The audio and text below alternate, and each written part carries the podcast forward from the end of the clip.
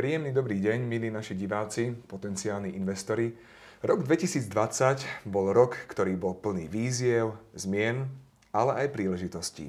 A kto sa týchto príležitostí chytil tým správnym spôsobom, dokázal z neho výjsť aj ako víťaz. O tom, ako rok 2020 ovplyvnil svet investícií, sa budeme rozprávať v rámci IAD Talks s mojim dnešným hostom Michalom Ďuricom, portfólio manažérom spoločnosti IAD Investments. Michal, dobrý deň. Dobrý deň. Som veľmi rád, že ste prijali moje pozvanie. Už niekoľko mesiacov žijeme v roku 2021, takže už vieme aj trošička sumarizovať ten uplynulý. Tak aký bol ten rok 2020? Rok 2020 bol z hľadiska investovania e, veľmi unikátny. Taký dobrý rok, ako, ako bol rok 2020, sme nemali, e, nemali veľmi dlho. Dobrý? Dobrý, veľmi dobrý.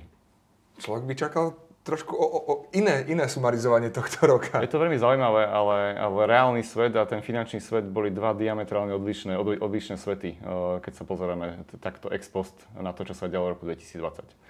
Takže čo sa tam udialo?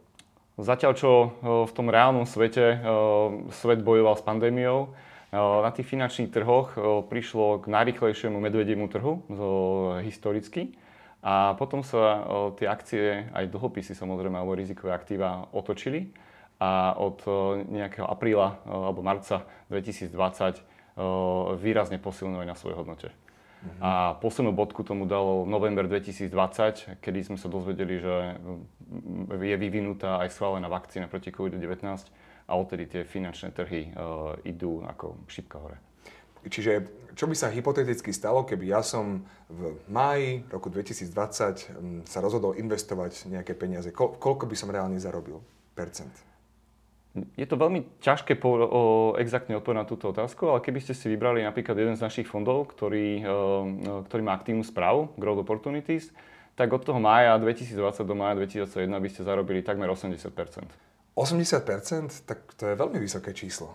To je, to je veľmi dobrá výkonnosť za minulý rok, za posledných 12 mesiacov. Dá sa povedať, že uh, to staré dobré odvážnym šťastie praje, že sa potvrdilo aj v tomto prípade? Ľudia, ktorí sa rozhodli byť odvážni a investovať, tak sa im to vyplatilo? Určite áno. Uh, odvážni ľudia, alebo ľudia, ktorí investori na základe faktov minulý rok a nebali sa investovať do klesajúcich finančných trhov, keď bolo vlastne úplne najviac zle, tak zarobili za posledných 12 mesiacov úplne najviac.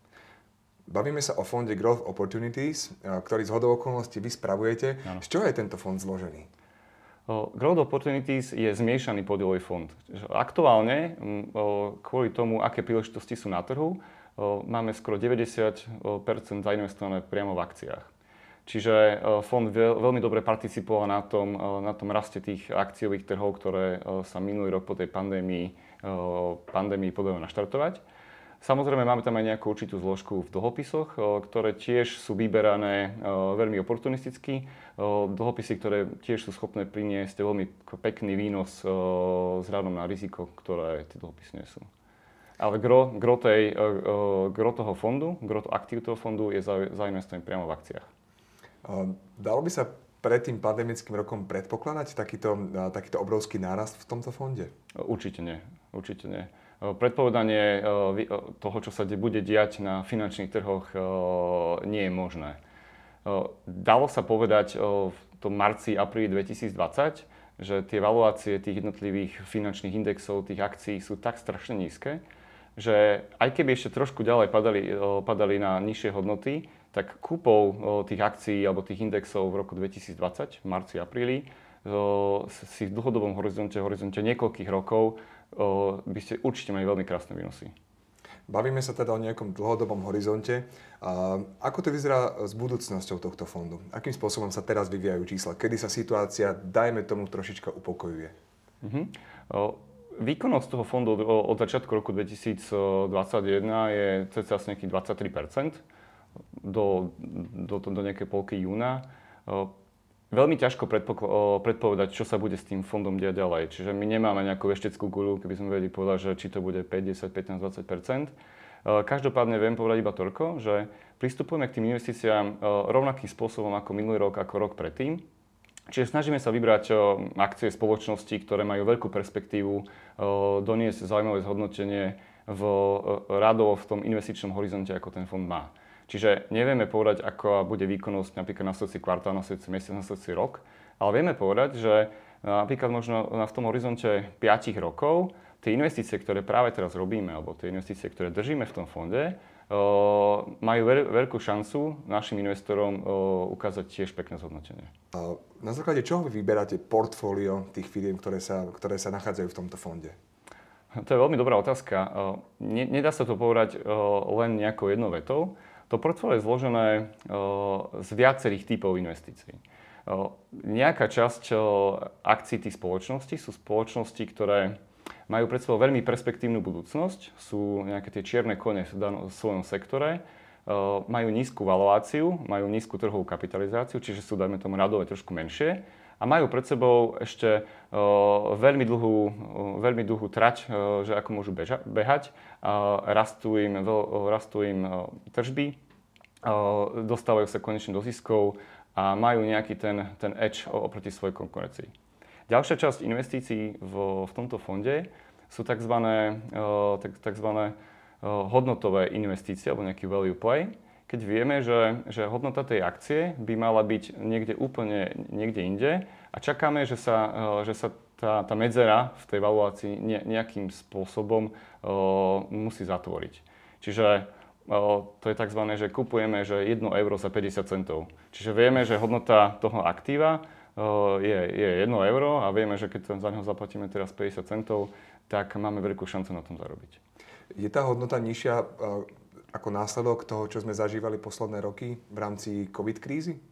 Preto je tá hodnota zatiaľ nižšia? Alebo čo, čo vlastne spôsobí to, aby sa tá hodnota vrátila, prípadne ešte na vyššiu? Rozumiem. Aktuálne by som už nehovoril, že, že valuácie tých firiem trpia už COVID krízou. Myslím si, že tie finančné trhy sa už dávno tej COVID krízy odrazili a ten performance tých posledných mesiacov o tom jasne hovorí. Aktuálne nie, nie je COVID ten hlavný faktor, ktorý ovplyvňuje valuácie tých firiem. Ak sa bavíme o týchto firmách, ktoré sú kvázi ten value play, že kupujeme to euro za 50 centov, častokrát to nie je spôsobené niečím, niečím, čo sa dá charakterizovať na ten celý trh. Čiže bude tam nejaký problém v tej firme, alebo investori si tú firmu nevšímajú z nejakého dôvodu, alebo management mal nejaký problém, že sa tam vymenil CEO alebo CFO. Čiže vždy sú tam nejaké špecifické, špecifické dôvody, prečo tá firma je, je, je, je lacná alebo je, je podhodnotená voči svojej tej vnútornej hodnote. A my sa snažíme práve vybrať firmy v rámci tohto segmentu, ktoré majú veľkú šancu na to, aby sa ten, ten valuačný gap uzatvoril čo najskôr. Veľa firiem, ktoré sú podhodnotené, nikdy nemusí dosiahnuť ten svoj potenciál, tej svojej ferovej hodnoty. A my sa snažíme nájsť tie, tie firmy, tie spoločnosti, ktoré majú potenciál ten valuačný gap zatvoriť. V akom časovom horizonte? To sa tiež nedá akože úplne nejako generalizovať alebo všeobecne povedať. Niekedy sa to podarí spraviť podarí sa doraz do tej ferovej hodnoty tej investície v radov mesiacoch, niekedy to trvá 2-3 roky, niekedy sa to nestane nikdy lebo tiež nie sme schopní vybrať 10 investícií z 10, ktoré, kde sa ten potenciál naplní. Je niečo, čo vás ako portfólio manažera IAD Investments ten ťažký rok 2020 niečo naučil? Určite áno. Rok 2020 bola veľmi dobrá škola, čo sa týka investovania. Ale dá sa to asi zovšeobecniť tak, že nemôžeme investovať na základe emócií. Čiže treba si zachovať chladnú hlavu a, vždy sa pozerať na tie fundamenty tých jednotlivých spoločností. Lebo keď vidíte akcie, ktoré padajú, do, ktoré padajú dole o 5-10 denne, za tými akciami je reálny biznis. Sú tam reálne spoločnosti, sú tam reálne tovary, služby, reálni zamestnanci, reálny manažment. A nie všetky spoločnosti prišli o ten svoj biznis tie spoločnosti naďalej produkovali cash flow, tie spoločnosti naďalej dodávali svoje výrobky svojim, svojim odberateľom. Čiže treba v prípade napríklad takýchto extrémnych prepadov si tak trošku odstúpiť, pozrieť sa na to, že či ten biznis bol nejako, nejako negatívne ovplyvnený a či náhodou iba ten šum tých finančných trhov nie je iba príležitosť na to, aby sme zainvestovali nejaký kapitál do toho. A vy osobne ste sa aj stretli s prípadom, kedy za vami možno prišiel investor a povedal, že musíme teraz predať a vy ste sa ho snažili upokojiť a presne priniesť toto rácio do toho celého zmetku, ktorý tu nastal. Určite áno. Tá situácia v minulý rok bola veľmi náročná. Ľudia, ktorí nežijú tými finančnými trhmi dennodenne, majú niekedy problém strebať, keď uvidia na svojom investorskom účte o 20-30% prepad. A vtedy presne sa treba s nimi porozprávať o tom, že toto nie je práve čas na, na predaj, toto je skôr čas na, na dokúpenie tých investícií, alebo aspoň podržanie. A, lebo riziko alebo straty nespôsobuje nejaký prepad na finančných trhoch, straty sa vlastne e, realizujú tým, že tie vlastne svoje investície predáte. Čiže vlastne vy sa uzamknete v tých svojich stratách. Ako náhle by ste tú investíciu podržali v tom minulom roku, v tom máji 2020, apríli 2020, tak ten, ten prepad by sa v tými úplne ďalšími mesiacmi uzatvoril a vy by ste vlastne v tej strate vôbec neboli. A ja verím, že teraz nasleduje množstvo ľudí, ktorí by sa s vami chceli na túto tému aj porozprávať, aj osobne. A toto sú práve tie cenné rady, ktoré si človek neprečíta na internete a, a častokrát, keď podľahne tým emóciám, tak, tak potom to svoje rozhodnutie môže lutovať. Ďakujem veľmi pekne za tieto cenné informácie. Ja som rád, že ste boli opäť raz mojim hosťom. A kto vie, možno niekto, kto nás teraz sleduje, uh, si povie, že OK, najbližšie, ak sa niečo náhodou takéto udeje na finančných trhoch, tak viem, že treba zachovať chladnú hlavu. A od toho ste tu vy, odborníci na túto tému. Ďakujem veľmi pekne ešte raz. Mojím dnešným hostom bol Michal Ďurica, portfólio manažer IAD Investments. Ďakujem pekne za pozvanie.